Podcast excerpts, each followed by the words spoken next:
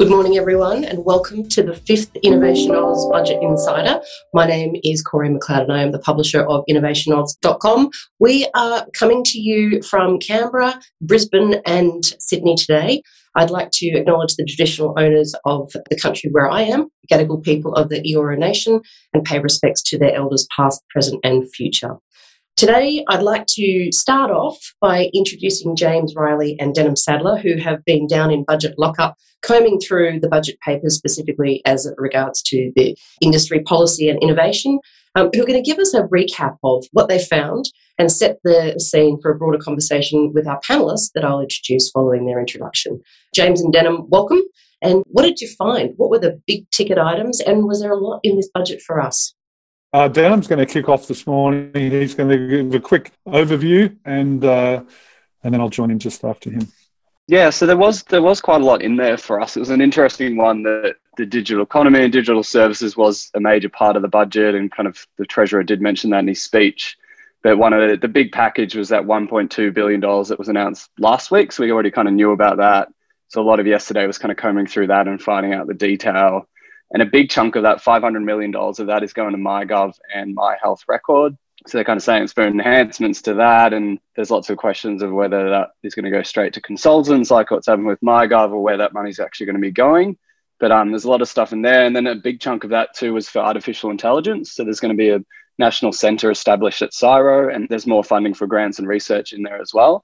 In terms of new stuff, I think one that was really interesting for us was the patent box that got announced. It is pretty limited, like it's just for um, medical and biotechnology patents. So it's pretty limited. I'm sure a lot in the sector would hope it would be a bit more wide ranging, but that's going to give tax breaks to kind of any income that's derived from that IP in Australia. And it's kind of a big effort to keep commercialization here.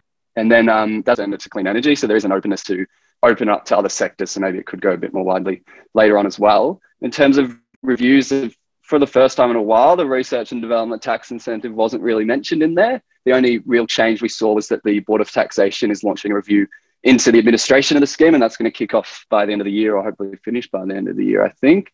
And there's going to be a review into the tax treatment of venture capital and incentives on offer there as well. And another big one, it did come out on the morning, which was a bit annoying, but um, there's going to be some changes to employee share schemes as well. And that's kind of an interesting one that the government did announce some plan changes to that in 2018 that uh, never ended up happening. But these ones do go a bit further, and a lot of startups are probably a bit more happy with them. But there's some changes to do with employees uh, won't be forced to be taxed on them as soon as they finish up at the company that issued them, and the cap's been raised by quite a lot as well. James will probably talk a bit more to this, but there was some small initiatives to try and improve procurement for SMEs, which is always interesting for us. There was $2.6 million over four years for kind of a review, some pilot programs, some learning packages for companies, but nothing too huge in there. There's also a pretty big chunk of funding for a new program called Boosting the Next Generation of Women in STEM. So that was a bit more than $40 million for a scholarship program, and that's going to be in partnership with the private sector and the e-safety commissioner got a big chunk of funding to assist with these new powers that are going to be probably debated in parliament today actually. And the space agency got a new funding boost which is a big one for us. The space sector is kind of doing a lot of interesting stuff and we write about a lot. And they have got a lot more funding to kind of help them with issuing permits and applications for local launches. They actually haven't issued any yet so that's a big concern in the sector and with politicians uh, the funding boost will help them out with that and on the vaccine front, it was a bit of an interesting one because they didn't actually say how much funding went to it, but they did kind of confirm plans for local mRNA vaccine capability and talking to the private sector to do that in the long term. But they said that was commercial in confidence. So there's no proper idea of actually how much money is going to be going towards that. And probably the other big one was they are going to finally split up the privacy commissioner. So at the moment, the same person is handling privacy and freedom of information stuff, but they are going to appoint an FOI commissioner, which ideally frees up a bit more time for, to handle privacy and data stuff as well and to address a big backlog in FOI cases. But um, I think James is going to jump on now and talk a bit more detail of some of the stuff we found in the digital package. Yeah, interesting budget. As Denham mentioned, there was a fairly big section within the Treasurer's speech devoted to some of the technology initiatives that had been announced in the previous week. I mean, it doesn't sound like a lot, but uh, we've been at these events before, right, where there's been maybe a line or maybe absolutely nothing. So, I mean, if you call that progress, then that's progress. $1.2 billion for a digital economic strategy that didn't really read like a strategy. You wouldn't call it a, a grab bag, but they did seem just to, to package up a bunch of spending initiatives under that heading. When Scott Morrison announced the program or announced the initiative, I was expecting to see an actual strategy with some outlines of you know KPIs and roadmaps and all the sorts of things you do in a strategy. That didn't eventuate. The biggest funding initiatives within that package was around $500 million for MyGov and My Health. Now, government is obviously a hugely important driver of behavior, but as well as capability in a digital economy. So, you know, having those big government platforms interacting with the public in a digital fashion is incredibly important. But um, by the same token, it's kind of run a business, and I would say slightly disingenuous to package it up as a uh, you know as a new initiative. DTA for all the focus on digital and the digital economy, the Digital Transformation Agency, the whole of government digital agency, actually had a funding cut by about $90 million next financial year and a fairly significant, about 10% uh, cut in staff. You wouldn't read too much into that, given that some of the bigger projects that have been working on have been taken over by the agencies that they're in. So, um, MyGov, excuse me, is in Services Australia and Health doing My Health. So beyond that, I guess what was not in the budget, as Denham mentioned, there was no mention, so to speak, of the R&D tax incentive. This, despite that having some sort of special case treatment for software was the number one issue on the wish list of the startup sector. Also, no mention of a research translation fund. I think that was the number one priority on the you know the wish list of the science community. I'll be very interested to hear what uh, the panel has to say on the artificial intelligence uh, stuff. Just before I hand off, look, my particular interest or bugbear is in how do you get more Australian companies involved in supplying services to government, like using procurement as an industry development lever. And there's not, frankly, a lot of action there. There's very little in the budget that would make you think any of those big spending items on the government procurement plans will go anywhere other than where it has been going, which is to large foreign suppliers. Obviously, large foreign suppliers are hugely important, but I would say we could make a lot better effort at using our procurement dollars to drive you know, industrial capacity and capability. Just finally, there's a business research innovation initiative, a very small program that was run out of the Department of Industry. It, it kind of creates challenges to enforce specific problems. That BRI is based on a US program which is hugely successful, the Small Business Innovation Research Initiative, SBIR. So the Australian system, so low profile, you've never heard of it. It was announced with great promise by Malcolm Turnbull's National Innovation Science Agenda. That's being wound down. One final thing, the other of um, the biggest spending items in the industry development arena was the industry growth centres. Uh, those growth centres, you know, things like AusCyber and the METS, uh, Mining Engineering Technology Services. There's one in health, they are defunded or their funding comes to an end at the end of next year. But over the forward estimates, it seems like there's a still a, a very big pot of cash that's available in that area. They're not saying that those growth centres will continue, but they're not saying they're not either. Simply that there is money in that area has been allocated. So I'm going to step back Thank you, James and Denham. Much appreciated and a very useful summary for everyone who's trying to comb through all the news out of yesterday. There's certainly a lot to get through. I'd like to introduce our panel now, starting with Sarah Pearson, who's a non executive director, investment director, and advisor with leadership roles across lots of different areas, including space, uh, deep tech, um, venture capital, etc.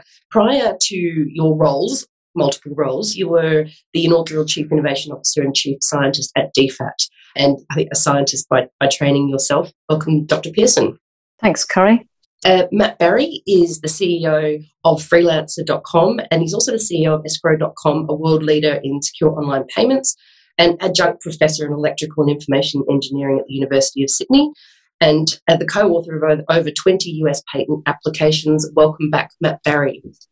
Yeah, Nick Kelson Terry, welcome. You're the CEO and co founder of Max Kelsen, a leading artificial intelligence and machine learning solutions company, and really the sort of company that a lot of the discussion today will centre around. Australian software company, global ambitions. We're really keen to hear from you about what these things mean for someone who's building the sort of company that you are. So, can I just start with all of the panelists' initial reactions? What did you love? What did you think was missing or think was probably not the right approach? Uh, Dr. Pearson, can I start with you? Yeah, thank you. Thanks so much. I'd like to start with obviously it's a challenging time to be doing any sort of a budget. You know, we have got no clue what's happening around the world, where economies are going to land. So I think to put that overarching big picture piece in there is really important.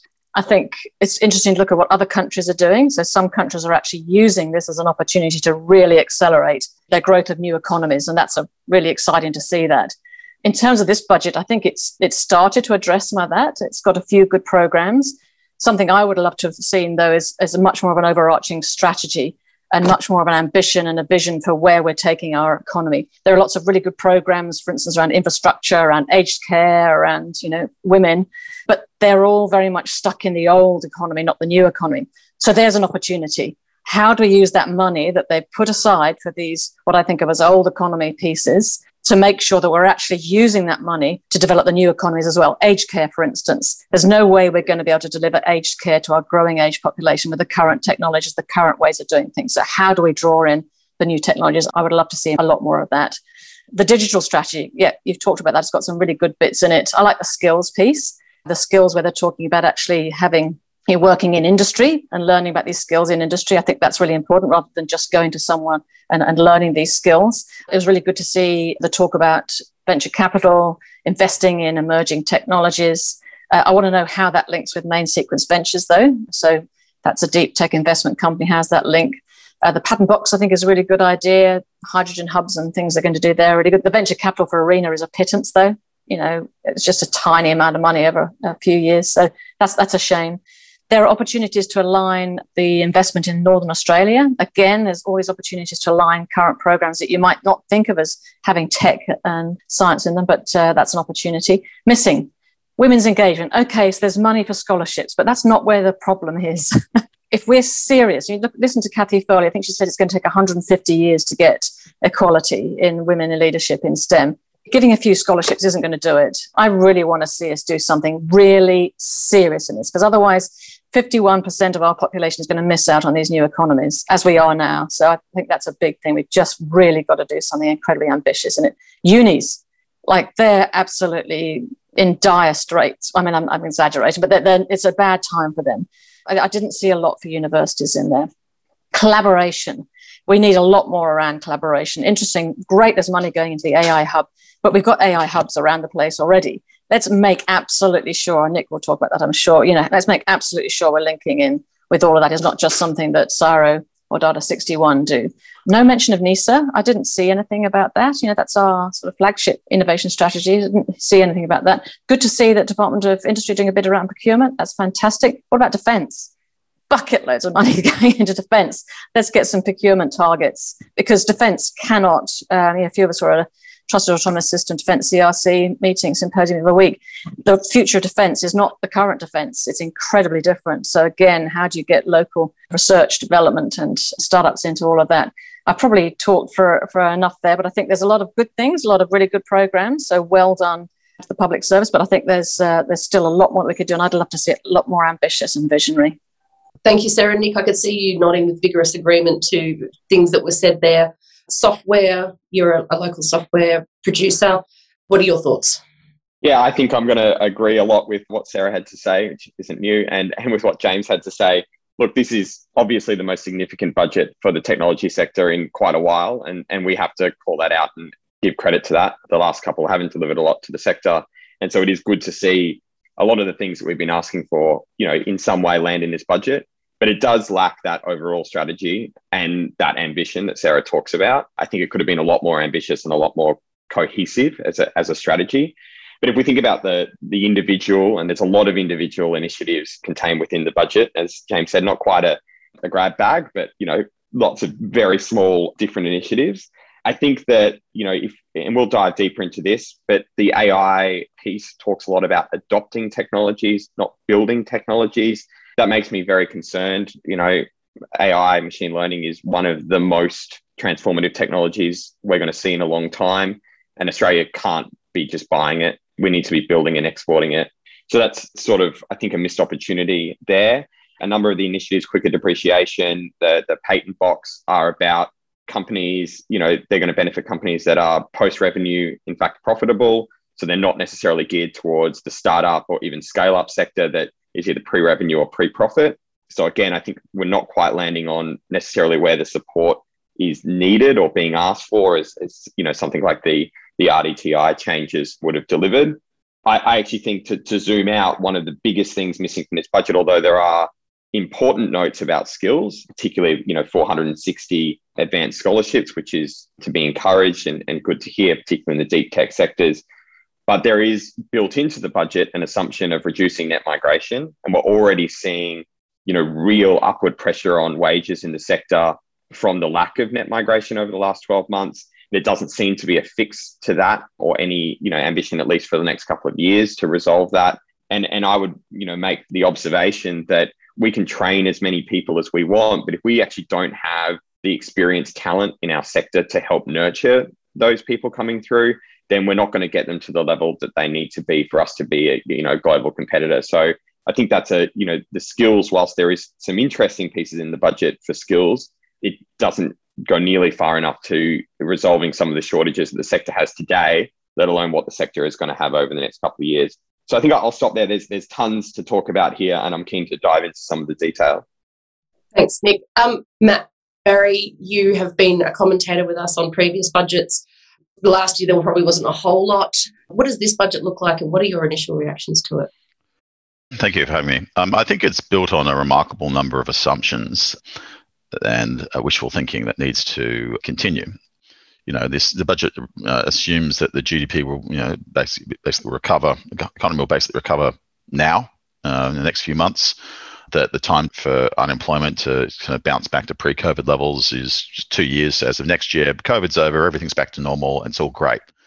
Now, at the same time, it's also relying on the fact that you know borders will be open, everyone will be vaccinated by the end of the year and so forth. Now, a couple of these things might hold. I mean, with the borders closed, uh, you know, anecdotally, I'm seeing a lot of um, you know, retail operators desperately needing people. They're saying they can't find people. JobKeeper's only come off six weeks ago. Maybe some of the people are sitting on their bums trading Dogecoin and uh, getting away from JobKeeper might decide they want to go pick some peas or get back into into hospitality. But we will see about that. But I mean, overall, it makes so many assumptions that everything's back to normal. Vaccine strategy works, which I think it's very doubtful that it will work all eyes are on Israel right now, which have you know, pretty much vaccinated their population and cases are way down and you know, deaths are way down. But the, the problem is that, according to all the research I've read, that you're just as likely to catch the virus with the vaccine, the, the vaccines in production as um, without. It's just you don't get very sick. But the question is down to transmissibility and, and can you still transmit? And um, all the reading I've done shows that you can still transmit and the virus is mutating and some of these new variants, the vaccines have very low efficacy against them. In fact, in South Africa, they stopped rolling out the um, AstraZeneca because it was basically useless against even mod- moderate cases. So the big question is if Israel opens its borders back up again and, and, and some of these new variants come in, uh, variants of concern, that whether or not it will take off again, and then we'll have another panic and have to shut down and, and come up with another vaccine. And then how many of these mRNA vaccines can you have, you know, producing all sorts of random proteins in your body before you might have some some side effects. So it's it's still very very early days, and you know they say in the budget that COVID is 30 times worse than the GFC. Well, there's there's nothing here in the in the budget that indicates to me that it is 30 times worse at all. It looks like a little speed hump. So it makes the assumption that all that goes to plan. The vaccine strategy works in open borders, which I just don't think is going to happen. I think what will happen is we'll see a scare in Israel or somewhere like that, which is a bit of a test tube for the vaccine strategy. And then people realize hmm, there's a problem. I mean, already we're seeing a lot of cases where, you know, vaccinated security guards in hotel quarantine are leading to breaches, taking it home, giving it to their wives or, or whatever it may be in Australia. One in every 106 cases that we bring into the country into hotel quarantine results in a breach. And at the moment, we're bringing about 180 people a fortnight in. So we're going to get breach a week. And we're seeing that. There's a breach yesterday in Victoria, there's a breach in, in, um, in Sydney. And, the, with these new variants, they don't know how it's actually breaching the hotel. They're having a hard time. Well, genetically, they can link it up with PCR testing. They're not sure exactly how it got out of you know the various hotels and into the people are running around with it. So relies upon all of that. Also relies upon continued windfall exports. I mean, you know, if you're not trading Dogecoin, you could trade lumber and iron ore and soybeans and corn and hogs and uh, just any uh, copper. you know, uh, gold and silver about to take off in a big way. I mean, you can trade any commodity and they're going up, right, in a big way.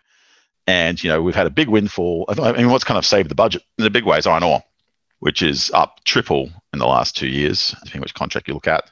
It's delivering absolutely ridiculous windfall profits. You know, the big question is is this uh, big reflation trade because of the infrastructure spending the US and China are doing, et cetera, to pump their economies, or are there a bunch of speculators jumping in the middle of this and front running?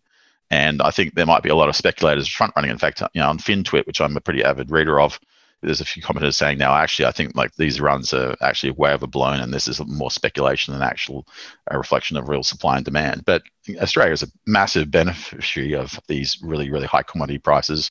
Iron ore, number one export in particular. I mean, coal's okay, but there's been a bit of a trade war with China over that. And then to a lesser extent, all these other bits and pieces uh, that we produce, we've had to find alternative markets because everything from barley to lobsters to you name it, um, China's been coming up with plausible reasons why they don't want to import. There may be a labeling problem or pests or some other issue like that. Although we've been fairly successful in finding other markets. In fact, our exports have been pretty good overall um, in terms of finding other markets. But this whole strategy does rely upon you know Australia continuing to generate windfall profits from its exports from its commodities. And again, there's not a lot in the budget around elaborate transforming those commodities into manufactured goods at a high, a high level, although there's some good stuff about trades and so forth. So there's that. It also relies upon geopolitical stability. And I, I, do want to call this out because some countries are in major crisis. You obviously look at India, where I think they've actually probably reached their limit of testing at the moment with 400,000 cases a day and 4,000 deaths. I think they've kind of hitting the, I think the, the numbers I've been reading online, is they think it's 10 times larger than that. I've certainly been trying to bring someone out from India to, to join my company. He says, you know, the positivity rate in places like Delhi are well over 33%. Everyone's got it. And so there's inability to test this point, and people don't want to go and get tested because they might catch you for what have you. But you've got issues with that, and will will that in emerging markets lead to refugees and, and other border issues? And then you have the whole China question.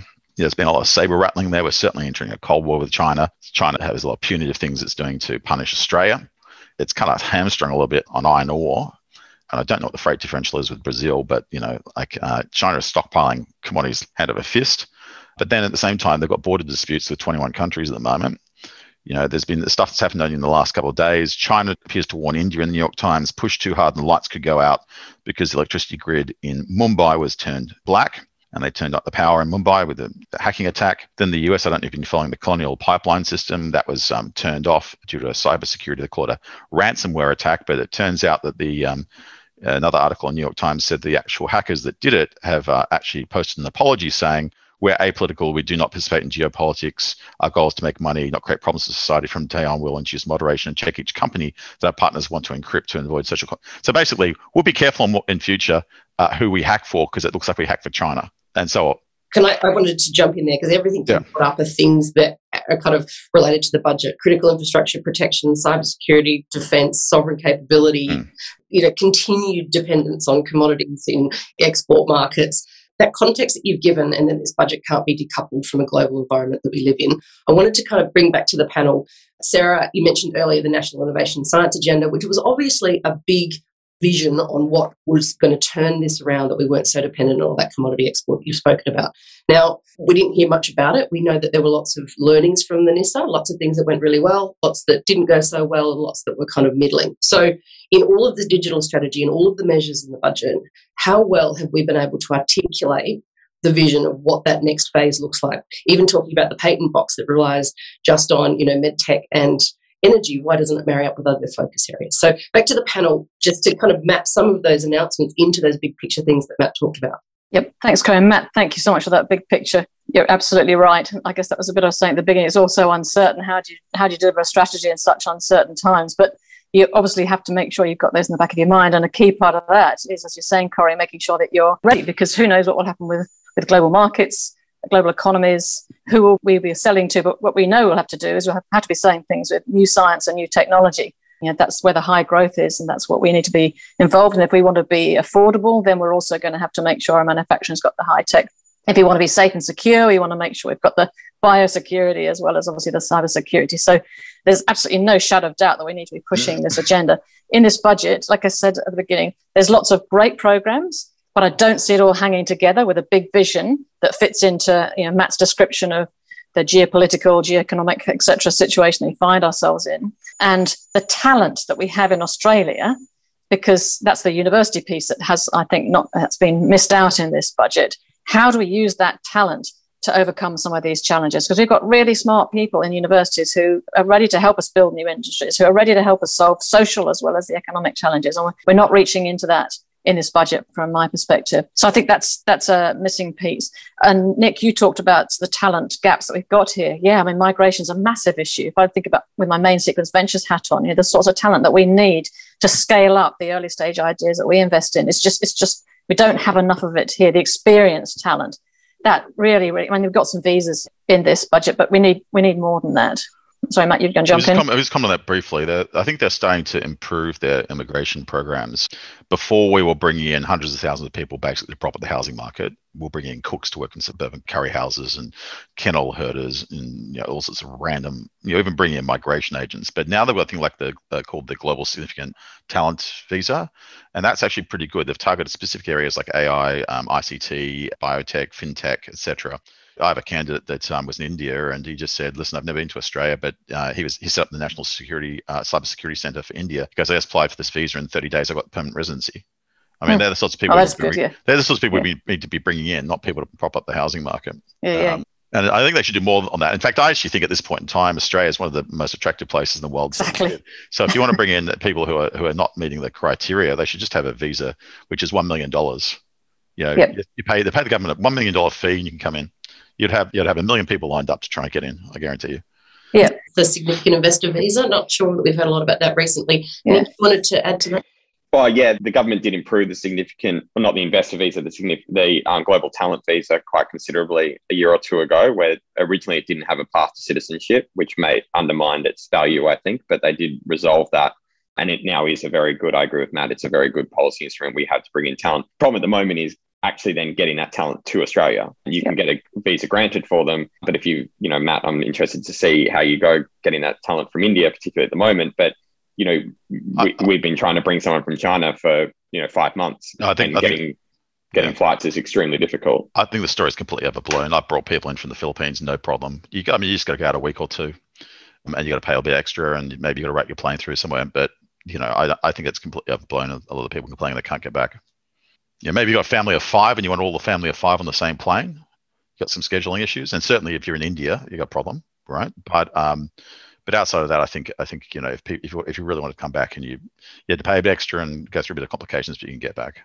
I guess that's highlighting, you know, there's stuff there, but how do we make sure people know about it and that we're using it strategically? Which brings me to another point, which is it's not just about money. I know this is a budget, and so we talk about money, but what is government's role in this? It's not just money. I think government's roles in building these new economies is changing. I think we need to help governments move beyond just the handing out the grants and being the, the grant givers and people who can help work collaboratively in the ecosystem, help people collaborate, make things easier for people, be the grease in the wheels to make things happen faster, focus on how you connect the ecosystems and the opportunities. And, and procurement obviously is, is a big part of that. There are things that government can do beyond this budget which are not involving large sums of money. And I'd love to see love to see government thinking about how they do that. I mean, for instance, it's more than a visa. How do you then make sure people have somewhere to live? They feel they're part of the community, and there's a whole system that draws them into those well, ecosystems. If they're if, they, if you bring them in because they're highly skilled, they go and get a great job, and it's a high paying job, right? The, pro- the problem is we bring in students that, that can't afford to live. You know, when I went to the USA for my master's program, I had to show proof of funds that I could actually survive. What we're doing is we're bringing Deliveroo drivers who are skirting through the immigration system to try and get a visa who are unskilled for the most part, right? I mean, that's that's yeah. the issue. I do want to bring up one more point just just to finish off my original narrative. I mean, so you got the geopolitical stability issue, and you may note that there's been a lot of, you know, last week there was a day where three of the six top articles in Fairfax was about going to war with China. They brought out some general who started talking about this, and that was deliberate. And then you've got the um, editor of the Global Economic Times in China, who is the bit of the propaganda mouthpiece for the Chinese government, who's just published an article literally this week saying China needs to make a plan to deter extreme forces of Australia, where they've said that, I quote, the plan should include long range strikes on the military facilities and relevant key facilities in Australia if it's uh, really going to send its troops to China's offshore areas in combat against the PLA. I think it's a good chance that Taiwan will get taken this year. I mean, Hong Kong was pretty much taken, and I think at the same time you've got the massive buildup of Russian troops in the Ukraine border they'll probably go and take a bit of Ukraine at the same time. And there'd be a big question if Biden goes to war with Taiwan, will Australia follow? And the one last point I want to make on the, the picture is that all of this budget also assumes that there will be no input cost issues.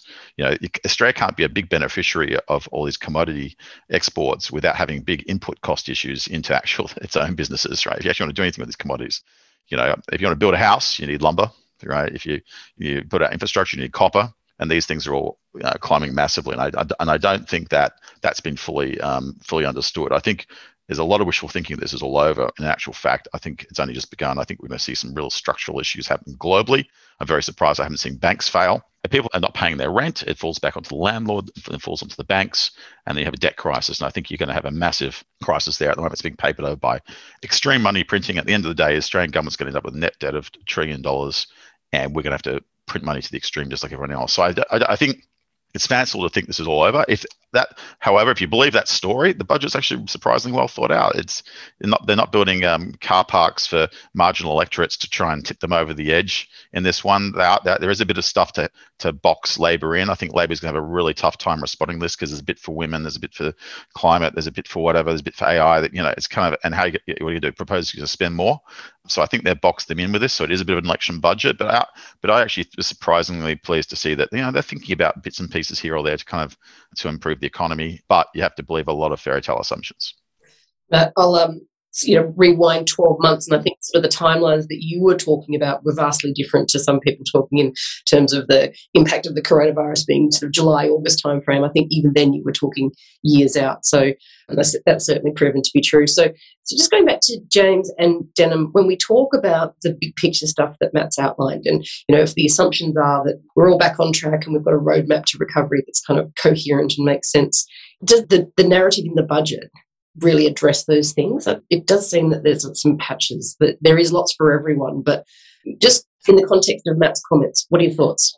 Matt, they were incredibly interesting comments. And, and how does this budget kind of map to those your questions of those assumptions? I I, actually, I don't think it does. Like we were in conversation last night with a bunch of people who'd come out of uh, you know budget events, so everyone was kind of talking you know talking the issue of the day.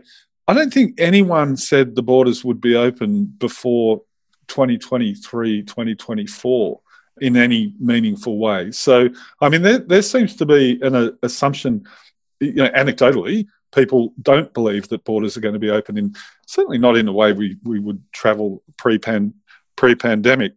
And so it was surprising that we didn't see more attention given to that skills front. I think Nick makes a very good point about access to experienced talent. Like we've, we've got great people in Australia. We've got a system that churns out, you know, good people, but there are areas where we don't have the kind of deep, you know, deep skills in particular things. Like even like the, you know, building big, fast growing companies is something that, you know, you require specific experience in. And uh, we haven't done that at you know, at the kind of scale that other countries have done. So, yeah, to, to Matt's point on the assumption that borders will be open, I don't think that's an assumption you can you can make and, and rely on. I think the biggest thing that's missing from this is money to uh, build a proper federal quarantine centre. I think that is the premise that makes this all work. If we're having a breach every 106 cases being brought in and the cases are still growing around the world, in some places exponentially, particularly from the markets we tend to bring people in from, you've got to have really good quarantine. What are going to do? Vaccinate yep. 70% of the population, give the population a deadline, say, hey, we're opening borders next week.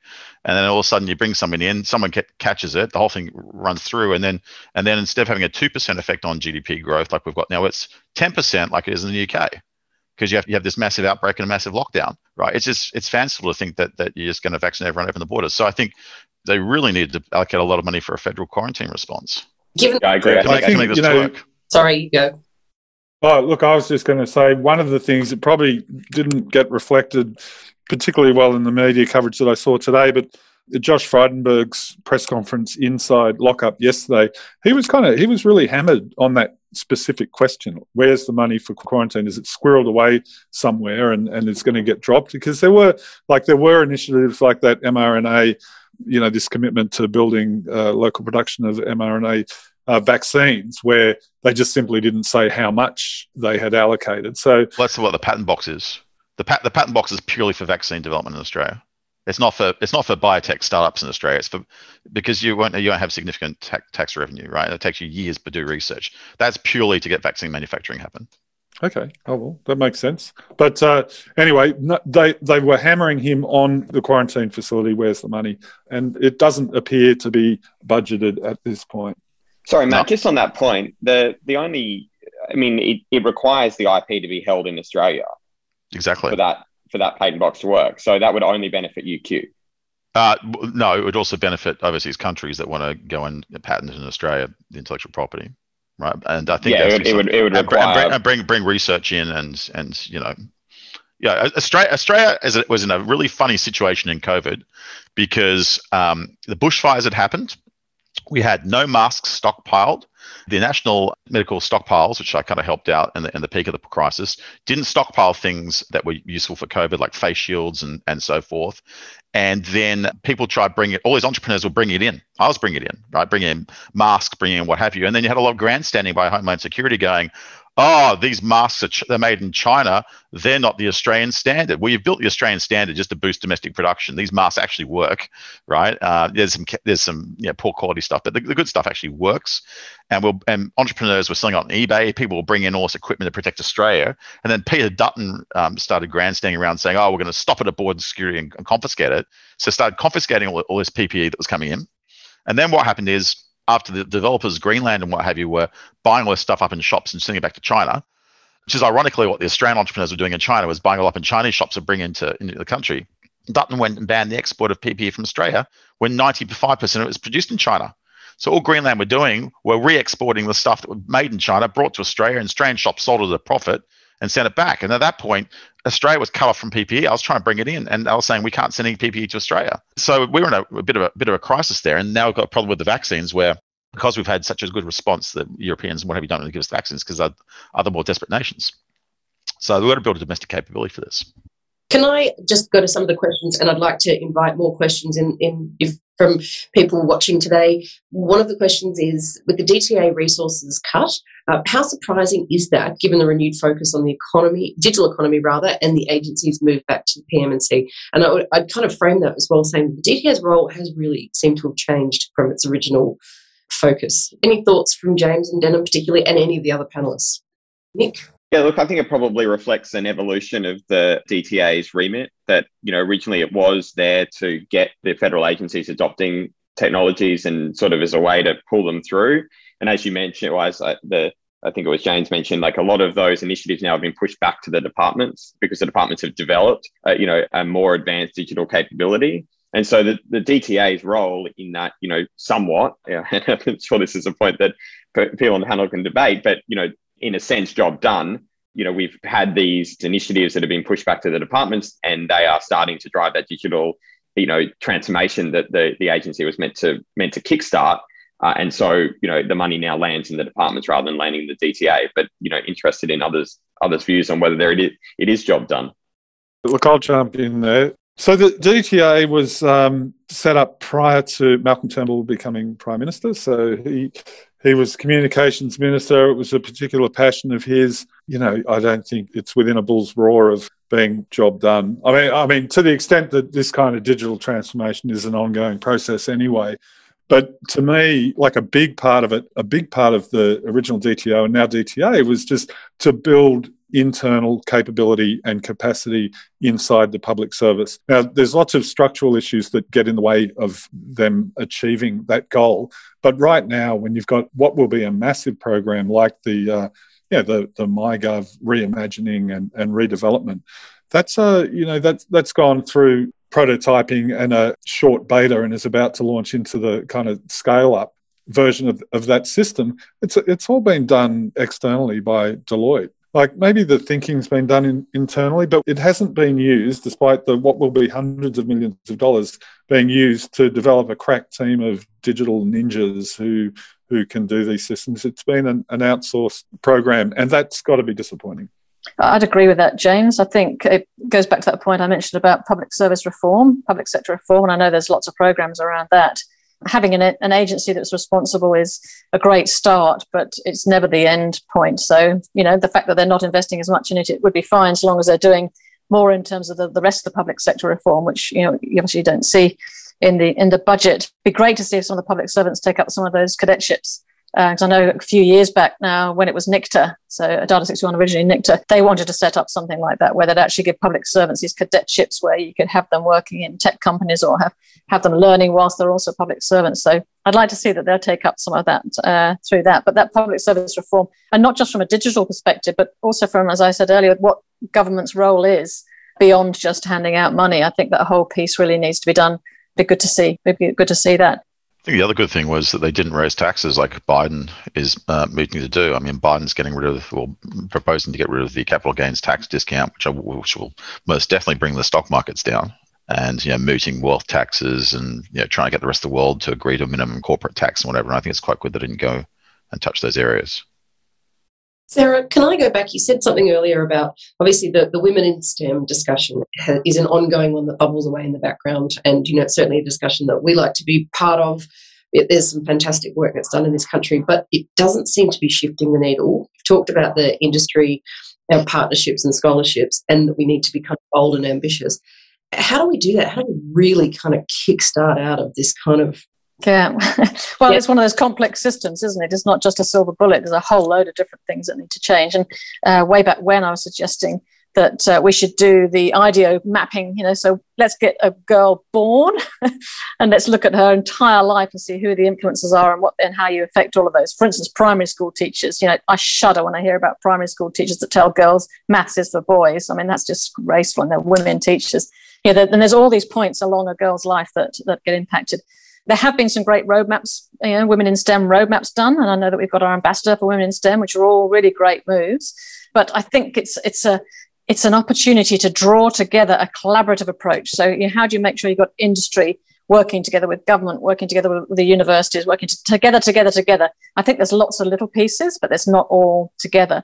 There's a new program that's just about to launch called Unique You, which is actually working with high school girls who are thinking about STEM, but in non traditional roles, not just in terms of going to university, but actually going through TAFE, so vocational education. And I think that's a big piece that's missed. How do we get girls in STEM in the vocational side of things? And they're actually matching women in those vocational jobs with the girls. I think that's that's one step, uh, that collaboration. But we actually just need the whole piece to work together and for us to say this is not good enough yeah, we really do. We're actually all going to jump in and change with this. So, from a board's perspective, we're going to make sure that there are no ASX boards with less than, let's say, 40% women on them. That you know, there should be none.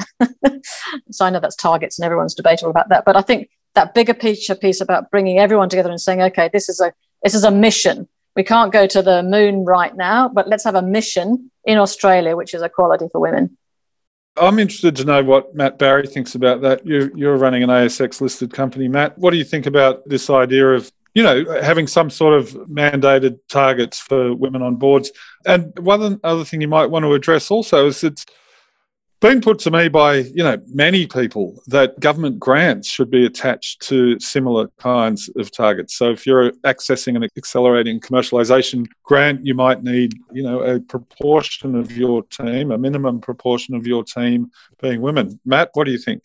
But I don't think anyone should be discriminated against by having quotas. I mean, I'm, I'm very negative on quotas. I think people should be there because they're there because they're good, right? And not because we say that they're you know, tall, short, fat, thin, what have a certain gender, what have you. I, I, I don't think it should be a quota for for anything. Now, on the other hand, I do fully encourage getting more women into technology and so forth. And we need to address K to 12 in particular. and think it's the future of our country. And particularly by year 10, kids have made their mind up because we have this uh, crazy leaderboard system called the HSC, or whatever they call it now, UAI, where you kind of get ranked and that's that determines what jobs you can do, etc. But you know, I don't, I don't think there should be a, a quota for for anything. You know, um, I think we should encourage you know diversity of, of opinion and of thought and, and so forth. But I, I don't think that we should have quotas.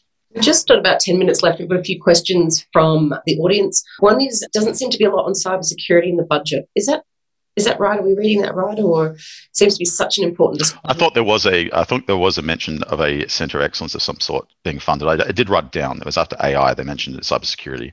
Plus, I will note that this new globally significant talent visa that they've got does specifically target cybersecurity, and they are actively granting it because I am interviewing one of the guys who up the National Cybersecurity Centre in India for that and he got the visa in 30 days. He said, oh, I applied on an off chance and I got permanent residency. His problem is now getting out because of the flights, but I think the flight's now going to Howard Springs and they're going to the quarantine facility there. So hopefully he'll get a flight soonish. But at least for skills, they're, they're, that's available and um, it's happening. And I do know, I do think there's something in the budget about the centre there.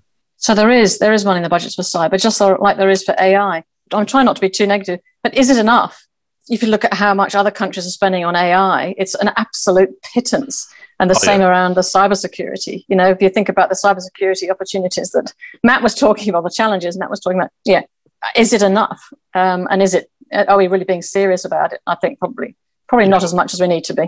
Well, more to your point, actually, if I could really enhance on that, I think we have a once in a generational opportunity here to reskill the nation. Mm. Yeah, if you think at a high level, if the borders are closed and will be closed for a longer period of time, this is a real chance to reskill the nation. And we, I, I think we could have, we could we could do a real Apollo program here, where you could provide real incentives uh, in key areas in uh, universities to get people into universities to study and retrain them and as well as trade schools, uh, you know, world-class trade schools, the level of Germany, level of some parts of the US, etc., and really reskill the nation. Because after three or four years of going through those schools, and I think trade schools are a very important part of that, you know, people come out, they get high paying jobs and, and start businesses and do all sorts of crazy things. Now, there are some stuff in the budget around that. So I won't discount that. But I think we could we could really, really, really double down on that and just okay, borders are closed. Let's let's make Australia not just a lucky country, but a smart country. Let's really build an Apollo program about re-education. And and a lot of that comes from the high school system, which you, you you've got to make it so that kids are excited about technology naturally, but they need to be able to connect the dots from that to actually what the career paths are and what yeah. subjects stay in school, which is missing. Yeah, I'd absolutely agree with that, Matt. And I'm going to get back to this gender piece. Okay, if you don't like the quotas, I get that. I know that's that's an issue. It is actually a much more complex issue than just merit, though. So I, I need to have that say. If you don't want to do quotas, do a gender lens. We used to do that on all the programs that we invested in. Let's make sure we got the gender lens so we're not making ourselves do the wrong thing because our brains think a certain way and think male, yeah, I mean, myself look, included. Yeah, I've got, um, many, I've got many companies. Some of my companies have been an all-female team. And the reason yeah. why they're an all-female team is because all of them are the best people in the job. They're, yes. they're, all the best people in the job, right? Like you know, exactly. just yeah. I, don't make any decisions yeah. based on any, any, whoever who the candidates are, and I pick from the candidates available. Yeah. So just back to that point about building the skills and making this a, a, a great mission, um, I absolutely agree, and making sure that we get rid of any sort of a uh, skew that we have that stops women from being part of this. Because AI, sure. if we don't have women in this, we are stuffed from an AI perspective. For so sure. we need to be really careful on that. We used to have a really solid AI program in Australia. I remember in 1991 to 1995. Uh, or four, when I went through my computer science degree, we had Ross Quinlan, who wrote the textbook that I ended up using at Stanford when I did AI at Stanford. He was an, he was an American in Australia. You had Norman Foo, you had yeah, yeah, Australian AI researchers were on the global stage back then. In fact, many of the textbooks, uh, Neil Weste in chip design, it was the textbook I used at Stanford. You know, was from, Adelaide. You know, like yeah, a lot of. You're not wrong, but yeah. um, I think that we did much better in those symbolic systems days than, but we've been asleep at the wheel in the deep learning systems days, right? Yeah. The the representation of Australian research at conferences like ICML or, or NeurIPS is is woeful. You know, we we perform way down the end of the list, and we really have been asleep at the wheel. And you know, it's 2021. Deep learning AI has been in vogue since 2013, and we're just starting to put a focus on it. I think the next missed opportunity, the area that we actually have a structural advantage in research is quantum computing. You know, uh, uh, we, we do. We, we absolutely have world class research here, and a lot of you know a lot of the research we've exported to the world. But again, you know, we're looking at a budget that doesn't mention quantum computing. You know, is it going to be another 10 years until we have some kind of computing support in the budget, even though the time to do it would be now, given the current, you know, the current advantages that we have. And this, I think Australia, if, if we zoom out, we, we continue to have this problem where we quite like the R side of R&D, the research, the universities, research centers, etc. And then, you know, we, we're writing, um, you know, depreciation for software, patent box, etc., which is really past the D side. It's, it's, you know, in profit and scale the, the gap still is in the development. It's in the translation. James mentioned earlier that there was no, you know, translation fund which was being asked for. The RDTI is lacking. And again, we're, we're in a situation where the funding gap, you know, and, and if I look at the AI funding, it's about adoption, which is sort of conceding that we're yeah. too late, you know, to actually be an innovator and builder of AI here in Australia and an exporter of it because it doesn't mention any of those things you know, are we going to do the same with quantum computing where we were strong in the R and as a nation have invested deeply in research in quantum computing over the last 20 years? And are we going to miss the development and commercialization phase of that and end up adopting, you know, quantum technologies in, in you know, 2028, 2030 mm. when they're actually commercially available? I agree, Nick. And anyone who knows me knows I wheel out this wheelbarrow every time, which is I love what Innovate UK used to do, which is a strategic technology road mapping. You find an industry sector, you do your road mapping. Great. What are the technologies we've got? What are the export high growth opportunities? Now, how do we make the whole system, the triple helix work to do the R and the D and the C? and you, you could you could take one of the these line items in the budget, chip off say two hundred million dollars, and offer two hundred globally significant researchers a million bucks each to come to Australia and enjoy COVID-free, beautiful air, water, yeah. land, right? Like food. Yeah. You know, and, and bring a lot of yep. expertise in. I don't think it'd be that expensive in the scheme of things. Yeah. Oh, I couldn't agree more. Particularly on, on quantum, and, and we've we've had exam- examples of this, you know, over the decades. Matt, you were mentioning AI, but you know, wouldn't it be great? Although there was there are a lot of budget initiatives uh, in tech, wouldn't it be great if government actually just placed a couple of big bets in uh, big bets on new emerging techs where we are showing promise? Yes, right from the R to the D and the C, so not even just the R. Yeah, I mean, China gets up and goes. There are nine strategically important areas we want to we want to um, focus on the future. The US has done the same. They've got they've got actually the US has got nine areas. They've you know, a, high performance ceramics, you know, deep mm. deep learning, you know, supersonic engine technology, you know, chip fabrication, and these are all you know, structurally and strategically important areas where they're building the expertise, stopping the exports, you know, et cetera, to really solidify them for the future. China can make chips, but it can't make the machines that make the chips very well, for example. Well, fabrication is an interesting point, Matt, in the context of the geopolitical environment yes. that you elucidated before. And, and yes. again, you know, something that the sector has been talking about some sovereign fabrication capability at, at a development phase, not research, as, as we have at, at University of Sydney. But yeah, again, well, it's critically important because if Taiwan gets taken where a lot of the ships get manufactured, yeah, yeah. where's it going to go, right? It's either have to go back onshore or you know, there's maybe an opportunity for Australia to to get into this. I mean, we've got we had the expertise in the CSIRO in the in the past um, with some of the work at uh, Dennis, what's his name was Dennis Redfern, was it? Etc. We've I mean we've got we have got bits and pieces everywhere. We had Neil Weste with Radiata and David Skellern. You know, there's we've had stuff in the past. If we if we concentrate on this, it could be a good opportunity for us. Yeah, and we've got emerging expertise in it too, in terms of emerging chips. Yeah, it's seismically stable country. You know, I mean. Well, you know, the office of the chief scientist in New South Wales has uh, uh, put a report together on the fabrication sector and where Australia might um, be able to take advantage of some of the opportunities you've talked about. Hasn't uh, really seen the light of day publicly, but it's it's available if anyone's interested in that. Uh, right, Corrie, do you mind if I make a quick comment to, because we've got a bunch of public servants on the line? It'll be really, really quick. And, and I just want to say, at a time when dollars are short, it's hard to get governments to put money into anything other than a job today, shovel ready I just want to congratulate them because it must have been a hard fight to, to get this money. So I just want to say well done. I would encourage you to retrofit all those programs into some sort of strategic framework so that you can actually put it in some sort of strategy, including focusing on some of these opportunities. So the opportunities we've been talking about now is some way of retrofitting that into that. And also innovators and entrepreneurs are just going to get on with it. So jump in. Don't just sit in, in your office and give out grants. Jump in, get involved with the innovators and entrepreneurs and see if there's other ways you can help.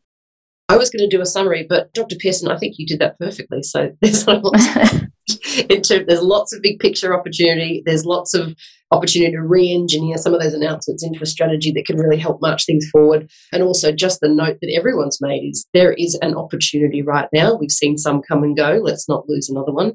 Uh, I'd just like to thank James and Denham. It's obviously a massive day in budget lockup. Appreciate you providing the, the context and the overview. Matt Barrie, your insights are always incredibly valuable and putting at the lens of all of these things that are going on that make this budget important right now.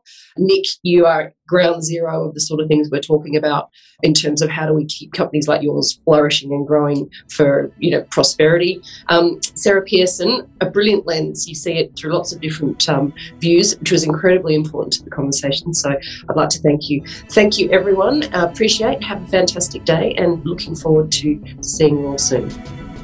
Awesome. Thank you. Thank you. Bye, everyone.